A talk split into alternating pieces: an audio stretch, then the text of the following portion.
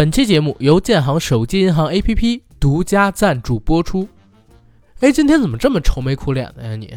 哎，是这样，我一个同小区的哥们儿啊，在外地托我帮他们家小孩交一下学杂费，这不大家都阳着嘛，我马上要出差，我又不敢出去，但是呢，我之前一口答应下来，现在又完不成，这多没面子呀！我我跟你说，哥们儿，你现在你真 low 了。现在交学杂费或者交幼儿园班费，谁还去线下交啊？因为这几年疫情的关系，大家都发展成线上缴费了，线上缴费很方便。你比如说，在建行手机银行 APP，它悦享生活这个频道里边就有一个学校教育板块，里边你可以选培训费、学杂费，还有部分幼儿园的缴费、餐费等等的费用，都可以直接通过线上用这个 APP 去缴，搜他们这个幼儿园的信息就可以了。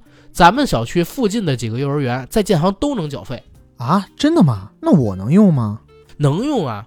不但你能用，你给他发过去，他自己就能缴费，不用你现在顶着疫情，然后跑到这个幼儿园门口去帮你朋友交钱了。不单是给这孩子交费用的问题，你前段时间不是跟我说，就是阿姨好像眼睛有点不太舒服嘛，最近看东西，所以给他转钱啥的，让他操作手机都不是特别方便。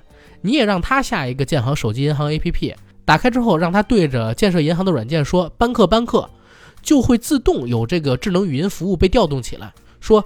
给 AD 转账几百块钱，或者说查询信用账单，那系统就会自动执行操作了。只需要确认一下，系统就会帮着咱们去转钱，只动口不动手。而且呢，像什么医疗保险啊、公益服务、交通出行、生活缴费、水电费什么的，都可以从这个 APP 上边去交。你说咱父母这代老年人，谁还没有张建行卡呀？对不对？那这样可太方便了，我得赶紧让我那哥们儿给装起来。没错。而且在这上边，你还能查自己的住房公积金，能看自己的电子社保卡。你要是想知道公积金信息、贷款信息，甚至在线上办理业务都行。现在建行手机银行 APP 可太方便了，真是太好了！我现在就打开看看。是，你要有什么不懂的，你就可以问我，或者说你直接呼叫语音助手，问问他自己所需求的功能，这手机银行里边有没有，对吧？反正是非常非常的方便。行，别因为这事儿不开心了，咱现在录节目，好吧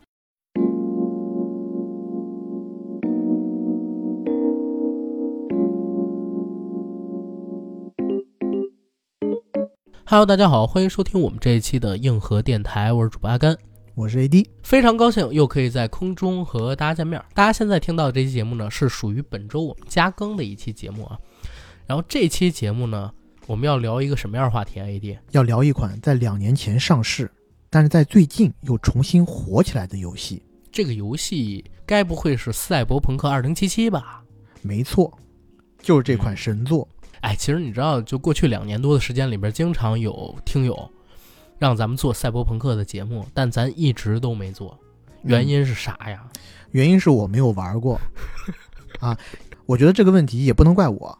应该怪这个游戏公司波兰蠢驴，对吧？他们自己做的游戏刚出来的时候一堆 bug，然后我作为一个主机玩家，当时又只有 PS 四，你知道这个游戏在刚发售不久就因为有太多的恶性 bug，从 PS 的线上商店里给下架了，你知道吗？这个我知道啊。所以即使它之后上架了，但是我看了很多的网友评论说，用 PS 四玩这游戏啊就掉帧会卡顿，只有 PS 五版本的才稍微好点。这不是我刚双十一对吧？心血来潮换了个 PS 五，我这才赶上这趟末班车嘛。我是他游戏刚发售，应该是二零年十二月份出，正好就是两年前的同期。然后我因为身边的几个朋友，像库玛塔他们买了这个游戏，我就也买了。然后当时第一时间尝试的把这游戏打通关，但就像你说的一样，bug 确实多。最显著的 bug 一个是射击瞄准，还有一个就是汽车的操控性都有问题。嗯，尤其是这个汽车操控性，因为你知道，在夜之城里边开车不跟不开车，它是完全俩游戏。是，当时在开车的时候，我就感觉到这个画面飞呀，你知道吗？就整个人是惊的，操！但还好用电脑玩下，我是用电脑，没有什么太大的影响，就是还是把这个剧情给打通了。不过我用的时间可能比。经常玩游戏的人要久一点，我用了四十多个小时才通关。我就想问你有没有做那些支线任务？我是基本上把大的支线任务都做完了，然后花了五十多个小时打了两个结局啊。我没有，我是玩最简单的主线，哦，就只通主线，可能只开了一两个支线，然后其他都没玩，我就把它给通关了。因为我可能还是一个比较外行的游戏玩家，我玩主线就是最大的任务了，啊支线没拿出那么多时间去开发。对，因为它这个游戏公司之前做的系列游戏非常出名的有《巫师巫三师》，三，嗯对，巫师系列的游戏就是以支线庞杂著称。嗯，当我拿到《赛博朋克2077》的时候，我发现我五十多个小时就打完了，我还非常的震惊。嗯，就是我觉得主线流程非常短，如果我不做那些支线的话，我估计二十多个小时顶天了。对，我看一般大家都是用二十七到三十六个小时就能把这个所有主线通关。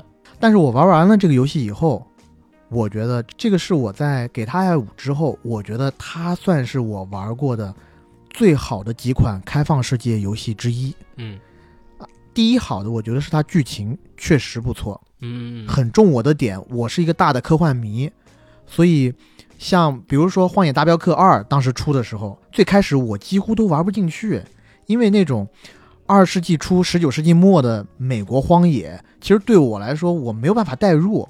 我本身也不太喜欢看牛仔电影，我就喜欢看科幻电影。然后在《赛博朋克2077》里面，这个夜之城给了我极大的舒适感。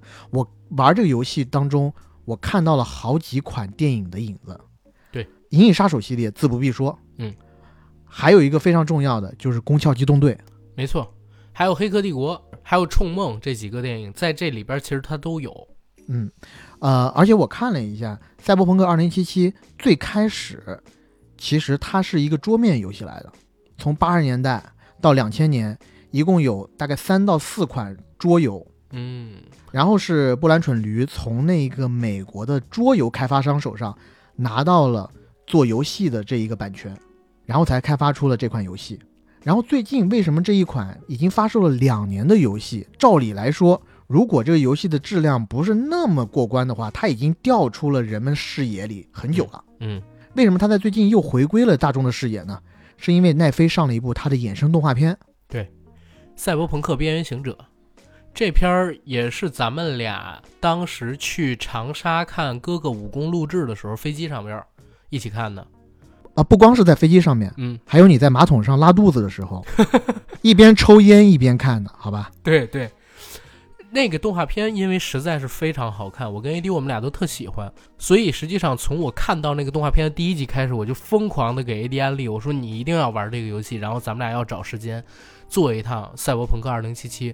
而且我自己个人认为，相比起这个游戏，我更喜欢那个动画片。哎，我是两个都喜欢，嗯，而且我接受了你的安利以后，我看完了动画片，我的第一个念头就是，老子一定要去玩那款游戏。但是当时我还只有 PS 四，嗯，我就硬生生的等到了双十一，换了 PS 五以后，我感谢拼多多。对我当时我还跟你说过，我说不行的话，我把我电脑借你，你用我电脑先玩了再说。哦，不行不行，我纯粹的主机玩家不能受到电脑的蛊惑，啊，电脑对我来讲只是一个生产工具。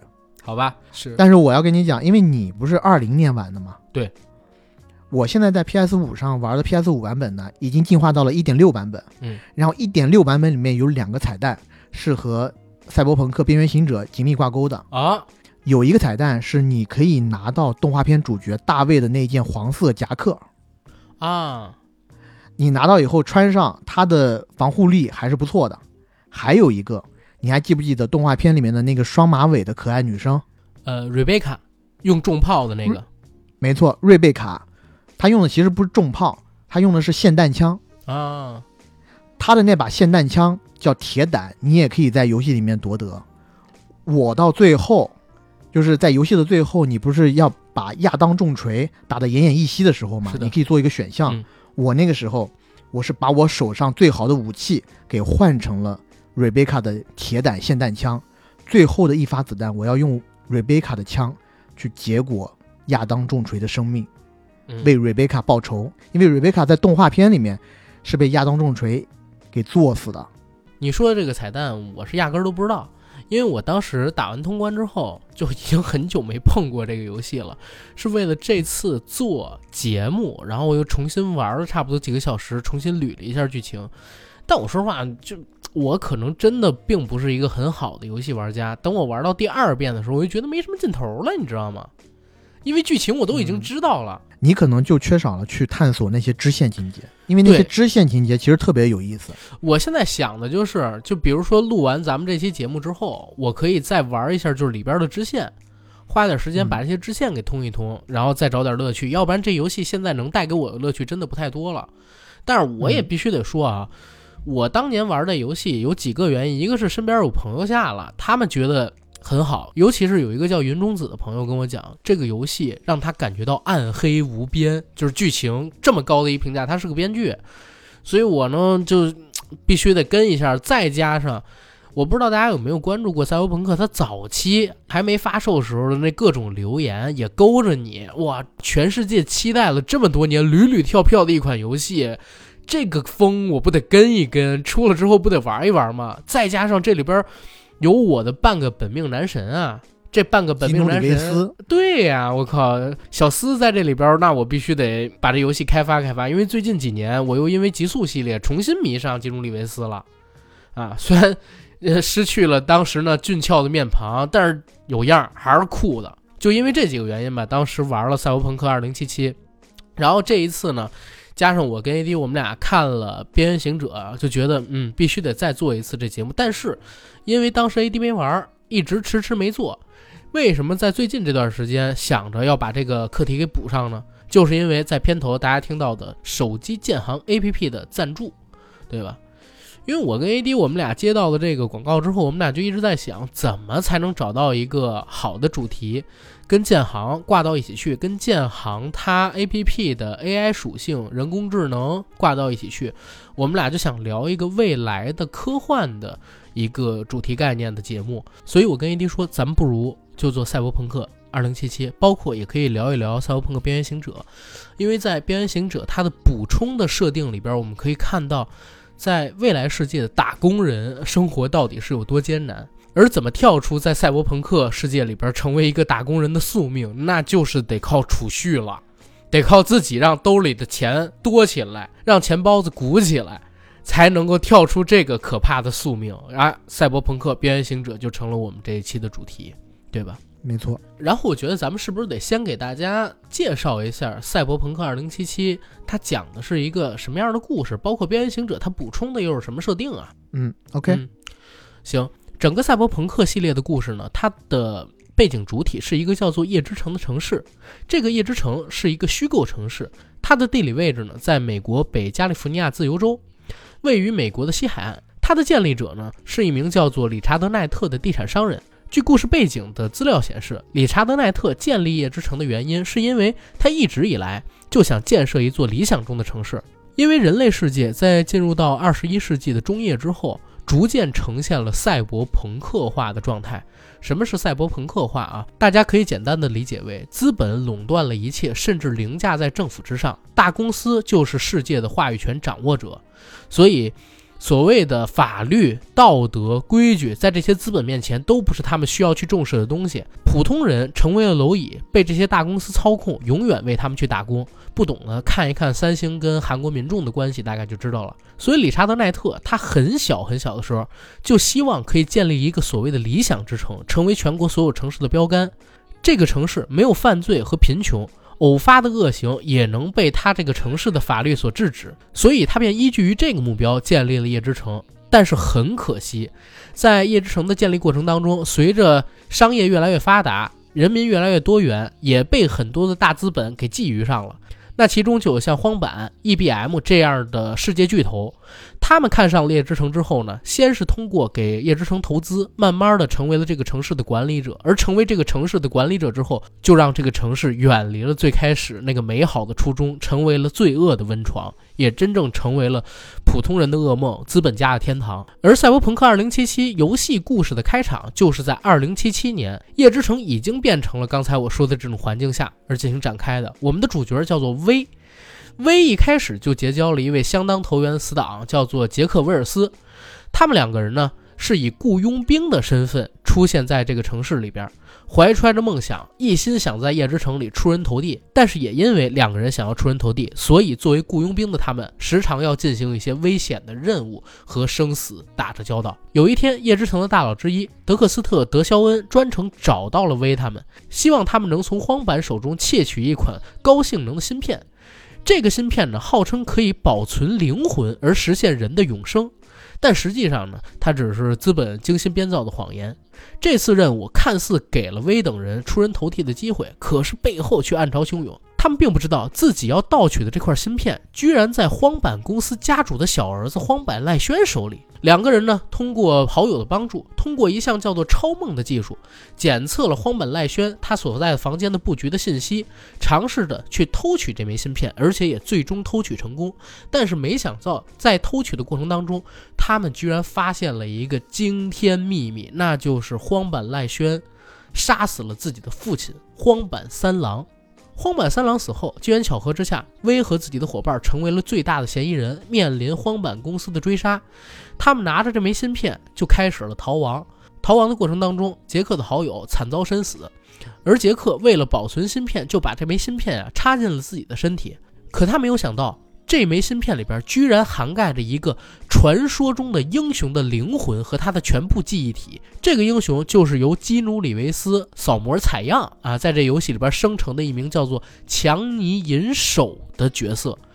强尼银手进入了威的身体之后，就开始抢占他的身体控制权，而且呢，这种抢占是不可逆的。最快可能几个星期之后，威的意识可能就会被强尼银手的意识给打磨掉。最终，他的身体也会被占领，所以威不但要帮自己的好友报仇，完成向荒坂公司的复仇，还要抗拒强尼银手夺回自己身体的控制权。故事就这样展开来了。然后我觉得前情这个设定其实是我最着迷的地方，因为就像 AD 说的，像我们这种影迷，从小看着《银翼杀手》跟《黑客帝国》这样的科幻片成长起来的，赛博朋克这种世界的设定实在是太吸引人了，对吧？对。而且在这个游戏里头，我觉得最吸引我的一点是，你可以去实地的改造自己的身体。嗯，改造自己的身体是什么意思呢？不是说像现在，如果你觉得自己长得不够好看，你动一些手术啊，弄一些塑料填充进去。在未来，改造身体是更大的手术。作为一个夜之城的居民，只要你足够有钱，你就可以买到各种各样的机械部件去替换你身上原本的器官。嗯。比如说，如果你自己觉得力气不够大，你可以有一个选择，就是把你的双手截去，换上一副机器一体，嗯，这样就可以在短时间内把你的能力给提上来。随着游戏的深入，我们会发现，除了手臂、四肢你可以替换，游戏的主人公在最开始被替换了一个什么？他的眼球被替换掉了。对，那一幕我确实看得挺惊的。在游戏的一开始，游戏主角的一对眼球。就被替换成了带有军用扫描仪功能的高科技眼球。嗯，而随着游戏的深入，你作为玩家，你除了可以替换眼球以外，你还可以去替换你的表皮部分。嗯，比如说你可以装上一些金属表皮去增强你的防御力，还可以去换掉你的整副心肺。你换上一副机器心肺以后，你就永远不会出现跑步上气不接下气的情况了。对，而且你还可以换你的免疫系统。在游戏里面出现的最极端的一个例子，就是我们刚刚有提到的叫亚当重锤的人。嗯，他在游戏中是被荒坂赖宣雇佣的打手，金牌打手。而他为什么能胜任这样一个职位呢？是因为他是一个原本的原生肉体只占百分之四的一个人。就这个人很可能除了脑子和头颅以外，其他所有的都成了机器。我补充一点，亚当重锤只有脑干是人类的。他连头都不是，但是头里边那个脑干是原生的，外部的头颅都已经变成机械的了，已经到极致了，没办法再移植了。对，其实亚当重锤的这个设定让我联想到了八十年代一部经典的科幻动作片《机器警察》《机械战警》。对，但是这里呢要补充一个游戏或者说赛博朋克世界的设定，虽然你可以不断的通过植入一体让自己变得更强。但是有一个前提，就是你一定要克服新植入的异体所带来的身体抗拒反应，因为在游戏设定是这样的：虽然你植入异体可以让自己变得越来越强，但是随着异体植入的增多，你人类本身的意识会受到这些液体，会受到这些液体的污染跟干扰。严重的情况下，你会丧失掉所有作为人的本体意识，变成疯子。亚当重锤是万中无一的天才，所以他才能不断的给自己移植，不断的给自己移植，而不受副作用的困扰，保持人类的意识。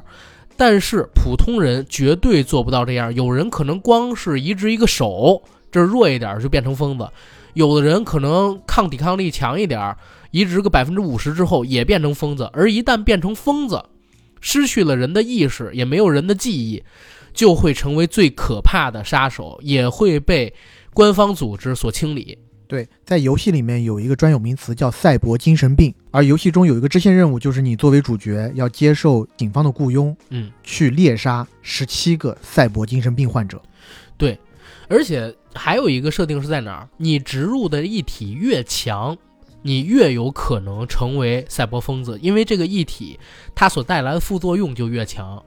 然后亚当重锤他牛逼的点是在哪儿？他植入的全都是最强的肢体的板块，只有他一个人把这所有东西都集中在一个人身上了。你像我们看那个《赛博朋克：边缘行者》里边，男主角最核心的那个一体植入就是他的脊椎，他的脊椎用的是亚当重锤的那一个，就已经强的没边儿了，打普通人打的都不行不行的。但是随着其他异体的植入，它就越来越不能控制，但亚当重锤它能控制，所以某种层面来讲，我其实玩的游戏的时候，我特别喜欢亚当重锤这个角色，它是一种科技的极致。对，但是又换一个角度去想，当人类的本体只占你整体的百分之四的时候，你还算不算一个人？或者你已经变成了一种新的生命形态，你是一个机械人？是，但是毕竟这是一个游戏嘛。所以我们也不用太考虑这一块儿，只要看它的设定就已经足够精彩了。然后我自己觉得《赛博朋克》这个游戏为什么我一玩就被它的世界观，包括这个游戏的设定给吸引住了，就是因为在于我们很多人啊都对未来世界会有一种废土想象，这种废土想象其实就是一种对资本控制一切的恐惧，资本控制一切发展到极致，那就是赛博朋克世界了。你像我们看那个《银翼杀手》。不管是八零年那款还是二零四九那两部，讲的都是发明了人造人的公司已经代替政府了，开始左右我们身边的一切。我们普通人的一生就是在这家公司里边打工，做打工人，给这些资本大佬们奉上自己一生，这是最极端的一种情况。而在《赛博朋克：边缘行者》里边，他给了你一种反抗的方法是什么呢？就是你可以通过改造自己，让自己变强，给了我们一种不切实际的梦，可以跳出这种打工人的宿命，对吧？嗯，但是不管是游戏还是动画，其实最深层的还是那一点，就是作为普通人，你很难跳脱出自己的宿命。对，对，这个太对。动画里的动画里的主角在最后他也没有一个好下场，他已经变成了一个赛博精神病患者。对，其实动画里那个主角他是有机会不变成精神病的，只要他减少自己的异体植入就行。按他的天赋，他可能能控制个百分之七八十。比较强大的那种异体植入自己的身体，但他做不到像亚当重锤那样。但是他因为怀抱了太多人的梦想，背负了太多人的梦想，尤其是那些引他走上雇佣兵这条道路的那些人，他们的梦想，他必须得不断的植入这些异体到自己的身体里，已经走上不归路了，对吧？你想，他植入百分之五六十之后，已经成为那么强大的一个雇佣兵，他其实完全可以停下来的，日子过得很舒服。但他选择我要继续走下去，对，这可能也就是叶之城的生存法则吧。但是我不知道你，不管是看动画还是玩游戏，你会不会很羡慕叶之城里的那些有钱人？我当然羡慕，我就特别羡慕，因为它里面有一个设定，我觉得特别好，就是这些有钱人，当你有钱到一定程度以后，你可以向当地的。我不知道是政府还是大财阀去购买一项服务，嗯，这个服务是在你身体里面植入一个芯片，这些芯片是被大的集团公司远程监控的，而监控的内容是什么呢？就是监控你的各项精神和身体指标。当你的各项指标低过某一个值的时候，系统判定你有生命危险的时候，这个大财阀就会派出一个叫创伤小组的特别机动队，嗯。不管你是身陷何种险境，他都会以最快的速度把你的肉体给取出来，然后用最先进的科技手段去把你救活。没错，而且不光是你刚才说的这样，夜之城作为一个高度发达的，然后赛博朋克世界，只要你有钱，你可以享受一切。可是我也真的不愿意成为最底层的蝼蚁，因为我们看到那个《赛博朋克：边缘行者》那动画片里，其实对于底层人的生活描写是怎样的？男主角他一开场从家出来去上学，搭公车到学校，这一路上见到的普通人。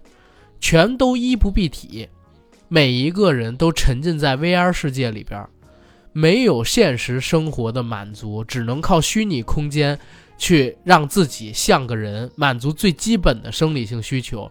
在我们看来，那些人就像侏罗一样的活着。男主角跟他的母亲其实还算是有一份相对体面的工作的这么一个，嗯，在夜之城里边算中产家庭吗？我觉得还算吧。如果不是因为他母亲非要让儿子上贵族学校的话，他们家当一个中产，我觉得还是比较靠谱的，嗯，对吧？但他母亲的工作并不属于特别体面，嗯，而他母亲的那些钱其实是通过整理尸体、盗取尸体上面的一些零部件儿对换过来的。对，因为经常会有赛博疯子闹事儿，所以呢，嗯，在处理完赛博疯子之后，他们的遗体也会被回收，而他母亲做的就是这样一个类似于清道夫的角色吧，然后去收敛这些尸体。母亲想赚外快，就把这些尸体上边还能用的一些遗体。偷偷的收集起来，上报的时候肯定说已经毁掉了，在战斗的过程当中，然后自己放到黑市上边给卖掉。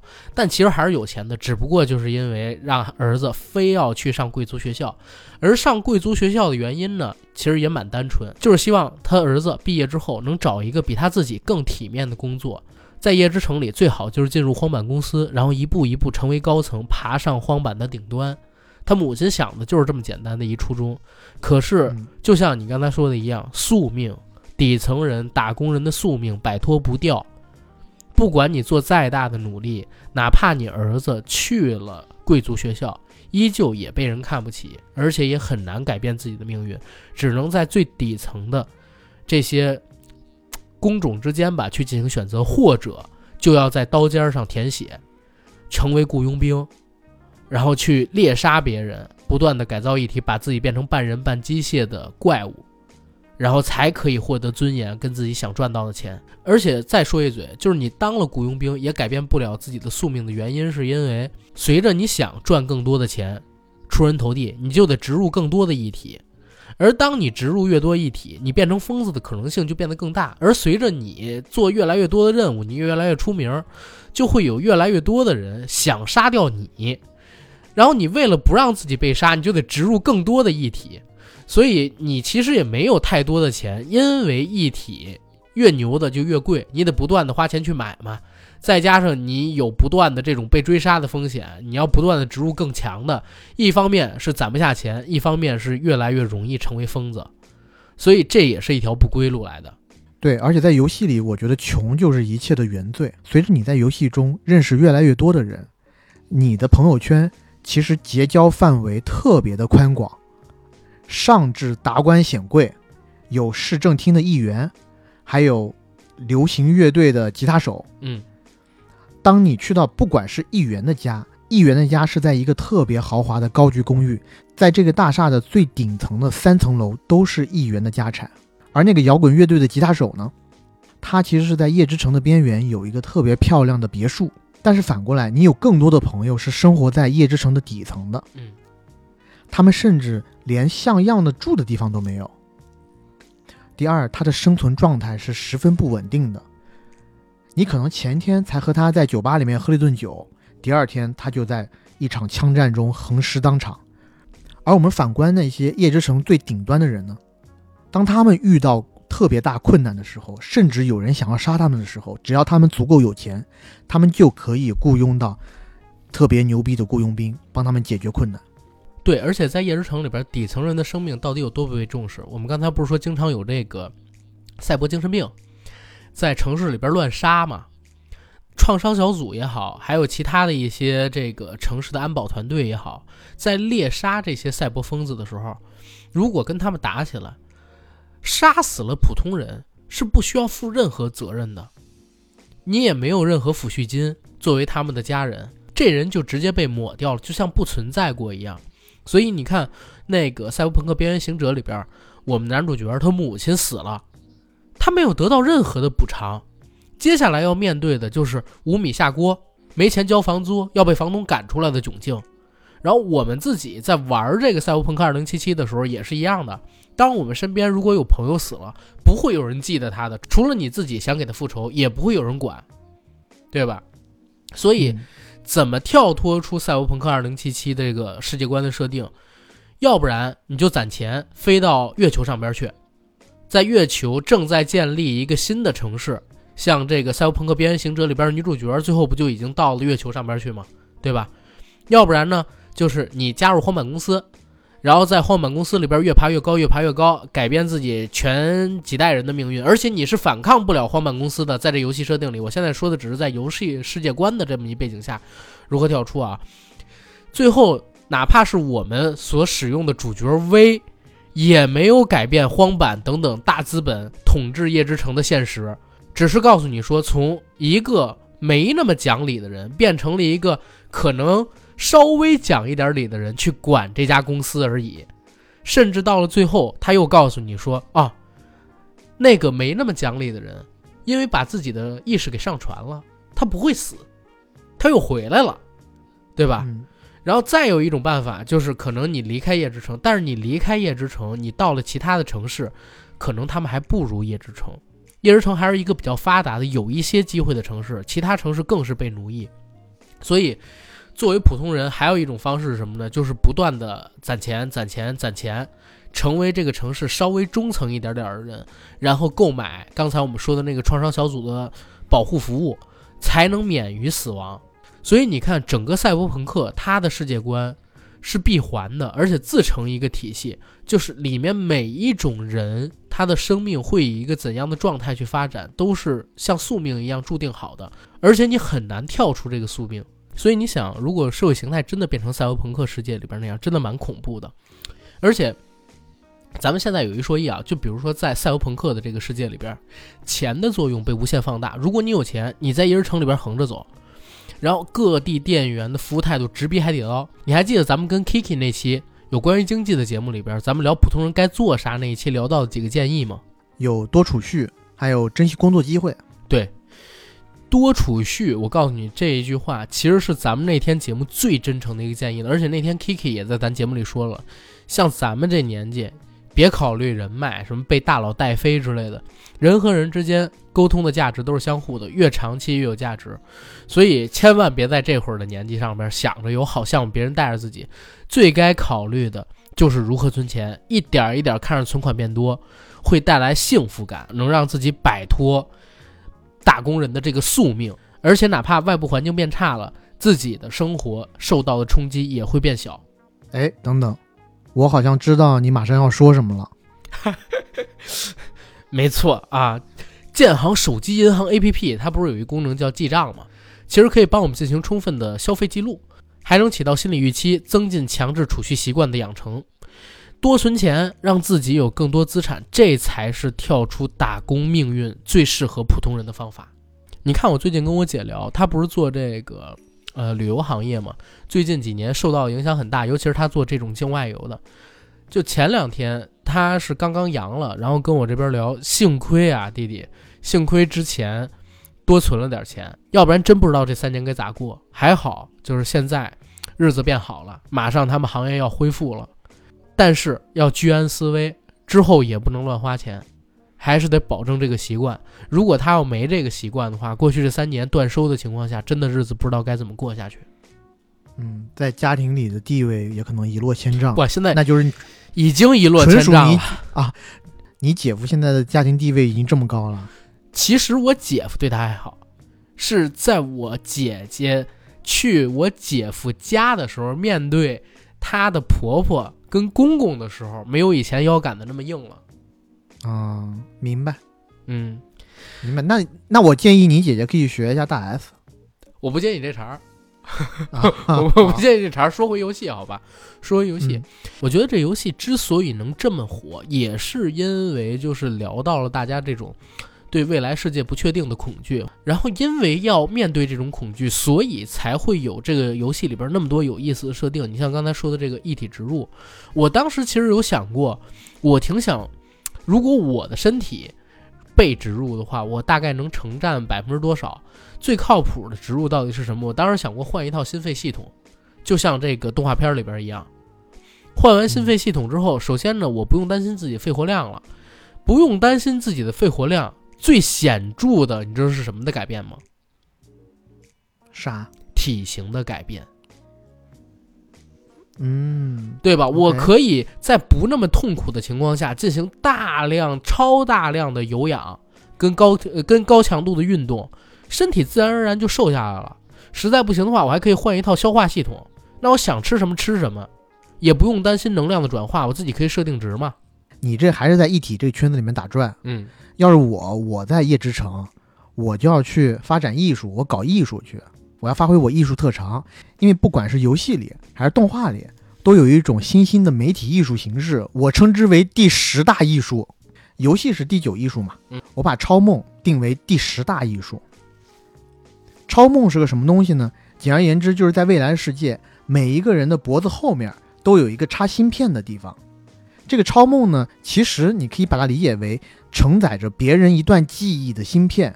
你插入这个芯片以后，你就可以以第一人称视角去回溯别人的记忆。而在那一段记忆中，你除了可以去观看那段记忆，你更可以参与。参与是什么意思？你的触觉、嗅觉、听觉、视觉，每一个感官都是和这个记忆的原拥有者百分之百重合的。嗯，那你的代入感有多强？我看到你不怀好意的笑，我知道你肯定是想要去往那方面去做一些用途，不丢人。你的想法非常的正常，但是我要说的是，但是在动画片里面，我看到了一种更极端的用途，这种用途是我之前没有想到的，就是有人用这种芯片去体验死亡。啊，对，开场的那个，没错，就是当一些亡命徒，当他们横尸街头以后，会在很短的时间内，有人去把他们的记忆抽走，制成超梦芯片卖给所有人。又比如说，你可能只是个中产，但是你也想偶尔享受一下那些最顶层富豪的生活，有没有可能有一些富豪也把自己的这些记忆共享出来，制成超梦卖给你？嗯，那他们出去夜夜笙歌，或者吃一些山珍海味的时候，你通过这个超梦体验，你就可以体验到原汁原味儿的那种感觉，你也相当于有了一遍那种记忆。是，而且我可以这样，我可以自己花钱去录一大堆吃山珍海味的体验，然后把这些吃播呀卖出去，对你就是新时代的网红。对，分享主观吃播。另外一个设定，其实我们讲了这么多，没有触及到这个游戏里面，我觉得是最精彩的一个设定所在。我觉得它在很大程度上是借鉴了《宫壳机动队》，嗯就是记忆移植。啊，对，因为在游戏的后半程，整个故事是围绕着主角和他脑海里面的那一个强尼银手的意识体展开的。那个强尼银手的意识体又是怎么来的呢？这个话又要说回到五十年前，强尼银手是这个夜之城的英雄，他由于看不惯这一些大财阀对于人民生活的压榨，他汇集了一帮志同道合的友人，做了一件惊天大事。他去攻荒坂塔荒坂公司的总部，但是很可惜，在最后一刻功亏一篑，功败垂成。嗯，强尼银手失去了生命，而没想到的是，他的记忆和意识被拷贝了下来，而这个意识拷贝在五十年后进入到了主角 V 的那个芯片里。对，而且他这个技术的最终实现，其实就是荒坂三郎最后选择的那个结果。他不是被他儿子给杀了吗？他上传的那个意识体直接就占据了他儿子的身体，然后用他的儿子的身体形成了再生复活，复活，对，进而有可能会实现永生。没错，而且他获得的是一个更好的躯体，他复活，复活在他儿子三十岁的躯体上。呃，我觉得对于任何一个人来说，都是一个极大的诱惑。嗯，对，就像你说的一样，这个技术它非常的重要，是整个赛博朋克它这个故事的一个核心点。而且也因为这个设定，它其实后边有好几种不同的结局，对吧？你走的是哪种结局？我正好问一嘴。我其实打出来两种结局，嗯一个结局是星星结局，很好，就是他和嗯嗯，一个结局是星星结局，就是我战胜了荒坂，嗯把荒坂公司给整个摧毁了。嗯，哎，你怎么？我带着我心爱的你怎么杀人的亚当啊？我一开始不是说了吗？嗯，我在他最后奄奄一息的时候，我拿瑞贝卡的那个霰弹枪把他崩了呀。啊我打败他用的武士刀，就是你知道咱们看那《赛博朋克：边缘行者》里边不是有男主角他拿到了一个脊椎吗？叫斯安威斯坦。那个斯安威斯坦在游戏里边也有，就是你使用了之后会进入一种赛博速度，在你眼睛里边看到的世界会变颜色，然后你就速度变得可快了，别人反应不过来。然后我拿着武士刀，拿这个速度冲到亚当重锤身前，叉叉叉叉，然后就开始狂开。狂开之后就看着他身上火花四溅，然后他身上全都是机械，那些机械断的断，掉的掉，断的断，掉的掉，就这样啊，慢慢的把他给打败。然后去那个是很爽的一种方式，我还没用你说的那种方式，你可以试试，就是刚才我说的这种方法啊，因为我是枪械流的，啊。我几乎很少用刀。我最后是拿到了一款由康陶公司是在夜之城里面的第二大财团，嗯，中国的军工企业。我拿到了一张他们高科技机关枪的图纸，然后我自己造了一把啊叫应龙的机关枪出来，它可以自动追寻猎物，啊，你是而且呢用这样的有各种各样不同的伤害。对，啊总之那个好结局呢，就是主角带着他心爱的人，也不能算严格意义上的好结局，就是这个游戏其实并没有特别完美的结局的。对，我的最后都要是，失去点什么。我的那个结局是，虽然主角和他的朋友们把荒坂公司给捣破了，但是主角也只剩下了六个月的性命。然后在他剩下的六个月的时间里，他带着他的爱人远走他乡，离开了夜之城，这是比较好的一种结局。嗯，我还打了一个结局呢，是我助纣为虐，帮助荒坂三郎重生。而在他重生以后，我其实是被传输到了地球同步轨道上的一个疗养院，嗯，是荒坂的家族企业。但是在那个疗养院里，我日复一日的在重复着同样的复健活动，就极端的无聊。当你已经失去耐心，想要在疗养院里大闹特闹的时候，这时候荒坂公司的工作人员过来了，是那个博士。博士告诉你，实在不好意思，虽然我们荒坂公司有这么多钱，也有这么高的高科技，但是我们还是挽救不了你的性命。你的性命现在只剩下了几个星期。嗯，然后你就提出疑问：我为什么不能像荒坂三郎一样，也把意识传输给一个新的躯体？博士这时候给你解答：有两个原因你不能这样做。第一，你没有儿子，因为如果有直系亲属的话，你的记忆移植成功率会大很多。第二，你不是荒坂三郎，你没有这么大的财力去雇佣一支庞大的医疗团队，二十四小时不间断的去监测你的身体状态嗯，去排除每一个排异反应。所以我的那个结局最后是男主角一无所有，义无反顾地踏上了飞往地球的飞船。嗯就是我也是跟那个荒坂合作，然后帮那个荒坂三郎的女儿华子证明他哥哥是凶手，然后等到这个三郎活了之后，又继续他统治嘛。但是我被这个强尼人手给侵占过多了，所以我活不下去。